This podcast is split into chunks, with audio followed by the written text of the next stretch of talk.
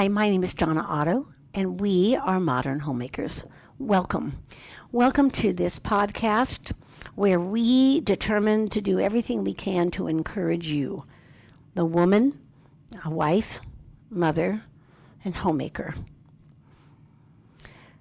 One of the most important things that we have discovered a woman has in her life are friendships. Friendships. We start very early with little girl friendships. And sometimes by the time you're eight or nine, they can already be kind of sticky. You don't like me, and I don't like you, and you can't play with me, and I'm never going to see you again, kind of things. And friendships are complicated, and they're complicated from the beginning until the end. They, they truly are. And I am here today to talk to you a little bit about friendship, but not too, too much. And I knew I wouldn't make it through this because I was looking at some things that are special to me. Remember, I'm in the process of a very long move. Nobody takes as long to move as the Ottos have during the pandemic. We moved out of our house now six months ago, and we still are not unpacked. And I found this quote I always laugh when I am with you. And right next to it was my friend Sandy's name. My friend Sandy. and I had just come from being with her on an exceptionally um, difficult visit um, because of the pandemic and because she's no longer capable of making her own decisions and choices, and she's living with her daughter. And her daughter made a special effort for me to come and mask up and and be together. And um,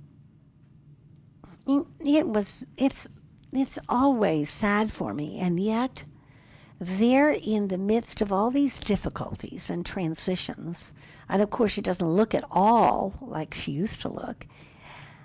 I don't know, whatever was said, it didn't matter. But she quipped back, and I laughed out loud, and then she laughed, and then I laughed, and we just kept laughing. Like I kept making her laugh, and she kept making me laugh. And it was just a few days later when I read this quote from her I always laugh when I'm with you. And I thought it was true. We we had this remarkable relationship that at the heart of it there was i don't know we used to call them cheap shots. And and and she was the queen of cheap shots. I mean like below the belt. Like you, you would never get away with that unless you were doing it in Sandy Lane style, and it would make you guffaw. And even if it was offensive, you know, she could say something about what I had on, and I would be offended at what I looked like. Are you really going out in that, or something like that? And and then there would be this merriment. We would just laugh until until it never really ever. I don't ever remember her saying anything that offended me. So I was thinking about this time between um, series, just finishing the Home is Holy Ground series, and thinking about who you are as a woman, and wondering what these days are like between having about nine hats to wear all at one time, managing your children's education, working from home, taking care of home, cooking three meals a day, or having enough food for people to cook three meals of their own, keeping the house clean when there are people there 24 7. I mean, I used to tell my husband on the house cleaning day, okay, okay, today I cleaned the house. You know what he would always know? There were certain rooms I couldn't he couldn't walk in. Like just leave the carpet for a few hours without footsteps in. Yeah, that's neurotic. But there was you wanted or the day I cleaned out the refrigerator. Like when you put something back in the refrigerator, put it back where you got it from. There were just these you know when it's clean. And, and you don't have that option. Like four people are living in your house 24 7. Six people are there. People are coming and going all the time. And people who are not responsible for keeping it clean. And then maybe you're trying to get teenagers who haven't done very much to do more to help you. A lot of things going on right now. And there's probably not a lot of time for friendship care. and perhaps there's a lot of missing of your friends. So I thought it might be a great chance to talk about friendships. Augustine said, camaraderie and friendships can be distorted if they are not attached to a higher calling. And I that's one of those friendship quotes that I fall back on because I've had friendship difficulties, haven't you? I've had someone who liked me more than I liked them. I've had someone I liked more than they liked me. I've had people, women who I thought were one way, they turned out to be another way.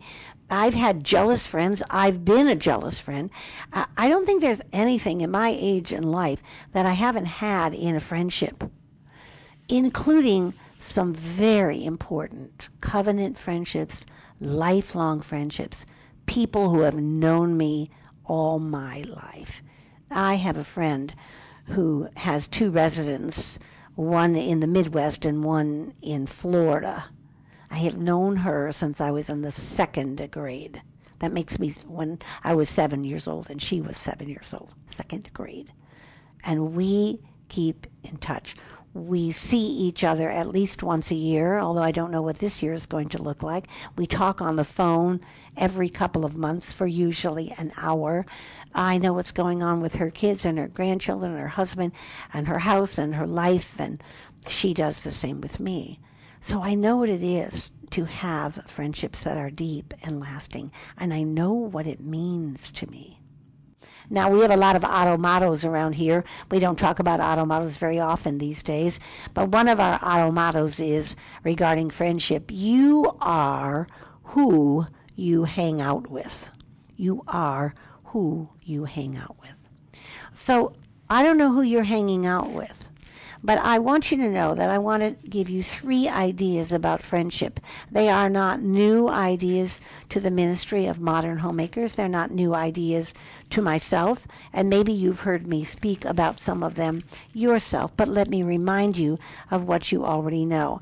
And the first one is found in 1 Corinthians 15 33. And I'm going to th- read three passages of Scripture to you, and then I'm going to talk about these three concepts.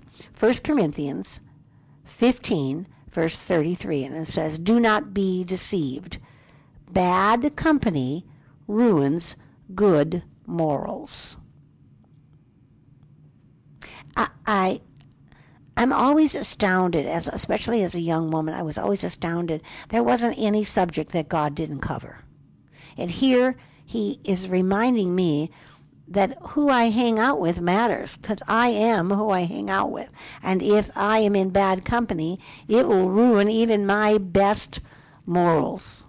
And then there's a passage in the New Testament in 2 Timothy, which has been a very particular favorite to me because I remember being asked the question how is it? What about friendships? How do they come to be? And I began to look at what the scripture said about relationships. It certainly speaks that we are to have them. And it gives definitions to all kinds of relationships mother, children, marriage, all kinds of relationships, elders in the church, teachers to students. There, it's everywhere. And here was in the second Timothy, second Timothy, Paul at the very end of his life and he was pretty candid most of his life.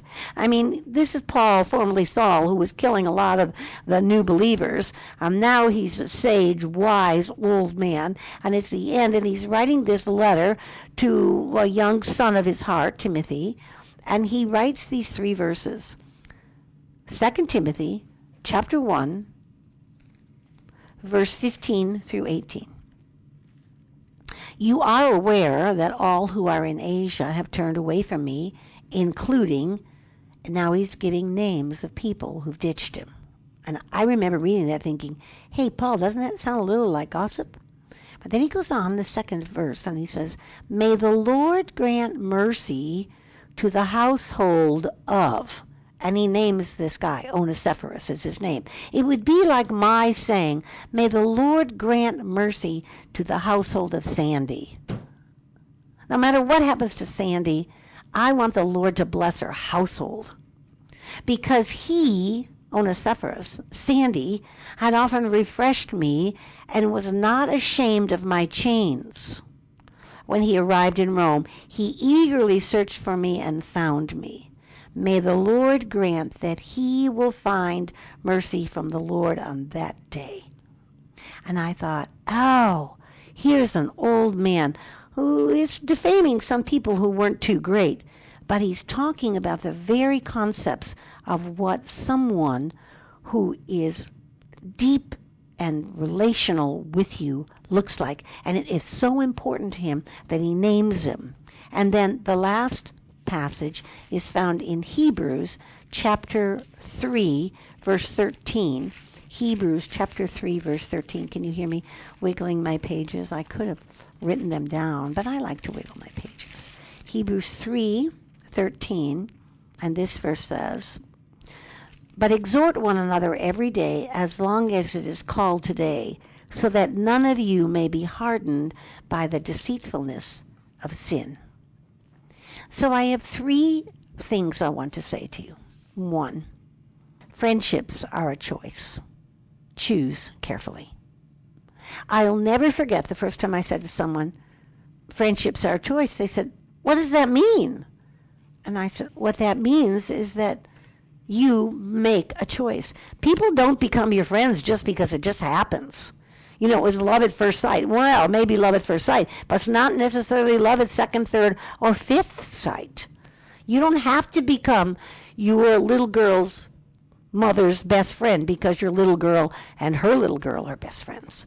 This is not a, this is not something that just happens. And I want to caution you that if you've been having struggles with relationships, examine for a minute and say to yourself, did I just let that happen and suddenly, oh, we were doing more together and then more together, but it was less good every time we were together. And now I can't tell you how many women have come to me in the course of my years serving women uh, saying, how do I get out of this? How do I end this relationship? We are really thick now. We've been traveling during the summertime together with their families, and I'm not going again. I mean, these things happen. And I want to caution you relationships matter deeply to God. The scripture is entirely based on relationships. The Father, Son, and Holy Spirit's relationship, the communion of the three of them, is the model of communion that we are to have with people. They matter. And we choose. Not everyone is allowed inside years ago, I, I don't know, must have had an inspired moment. And I suddenly was talking about this subject to someone, maybe I was even in the platform, and I said, you know, not everybody gets to my bedroom. And, and then in the moments I did it, I just, I just said it. You know, there are curbside friends and front porch friends and living room friends, kitchen friends. There are very few friends who get to my bedroom. Now, my husband gets to my bedroom our kids get in our bedroom. But who, well, how many of your friends come in your bedroom? Even if you're sick, I have two or three friends who we have laid on each other's beds, one at the head, one at the other head, face to face, and talk for hours on end. We used to do it weekly. Now, bedroom friends don't just happen. They don't just happen. Choose carefully. Choose carefully.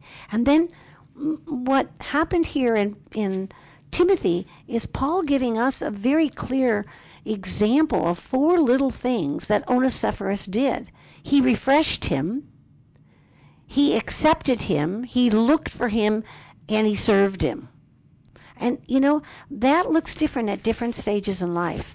Um, the kinds of things that refreshed me when I was a young woman are not quite the same things that refresh me now.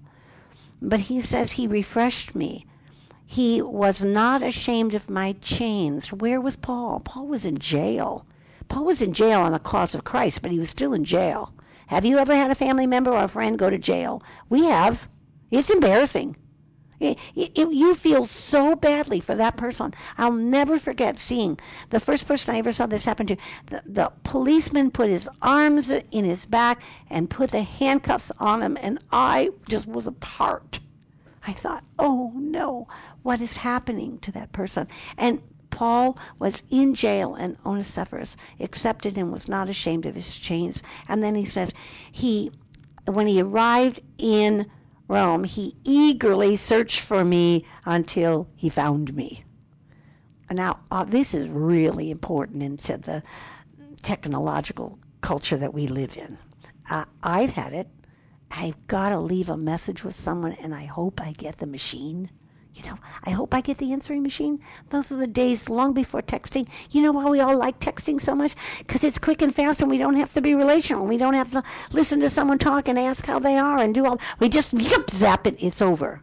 Now, sometimes it's really easy and important. What time does the plane arrive?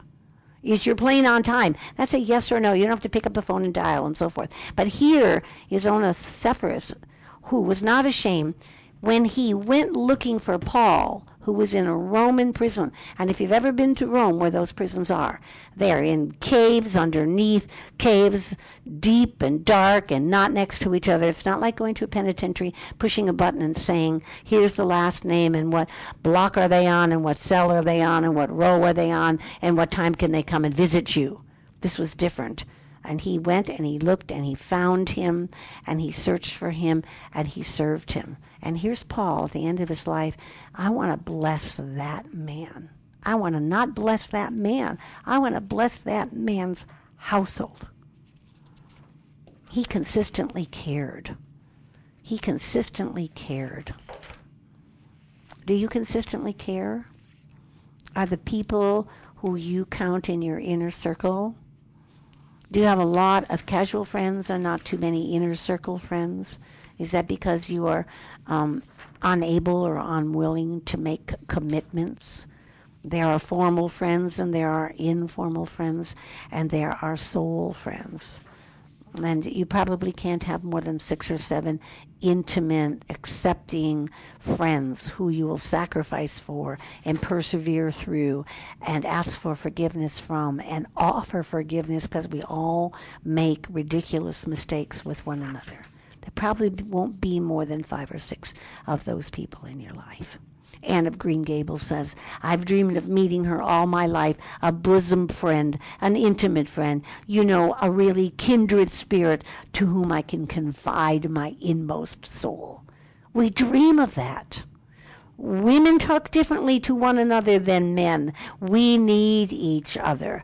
You can walk into a room and make a, a, a, comment, a comment that sounds like, I've miscarried, and the whole room understands a whole room of men, even if they've come through an enormous study of maternities and labor and miscarriage. There just isn't the same understanding. We need our friends, our relationships with other women. And I encourage you to do what Paul um, encouraged, and that was to choose carefully and consistently care. Don't give up on a relationship that has been a strong part of your life and it got weary because of something that happened.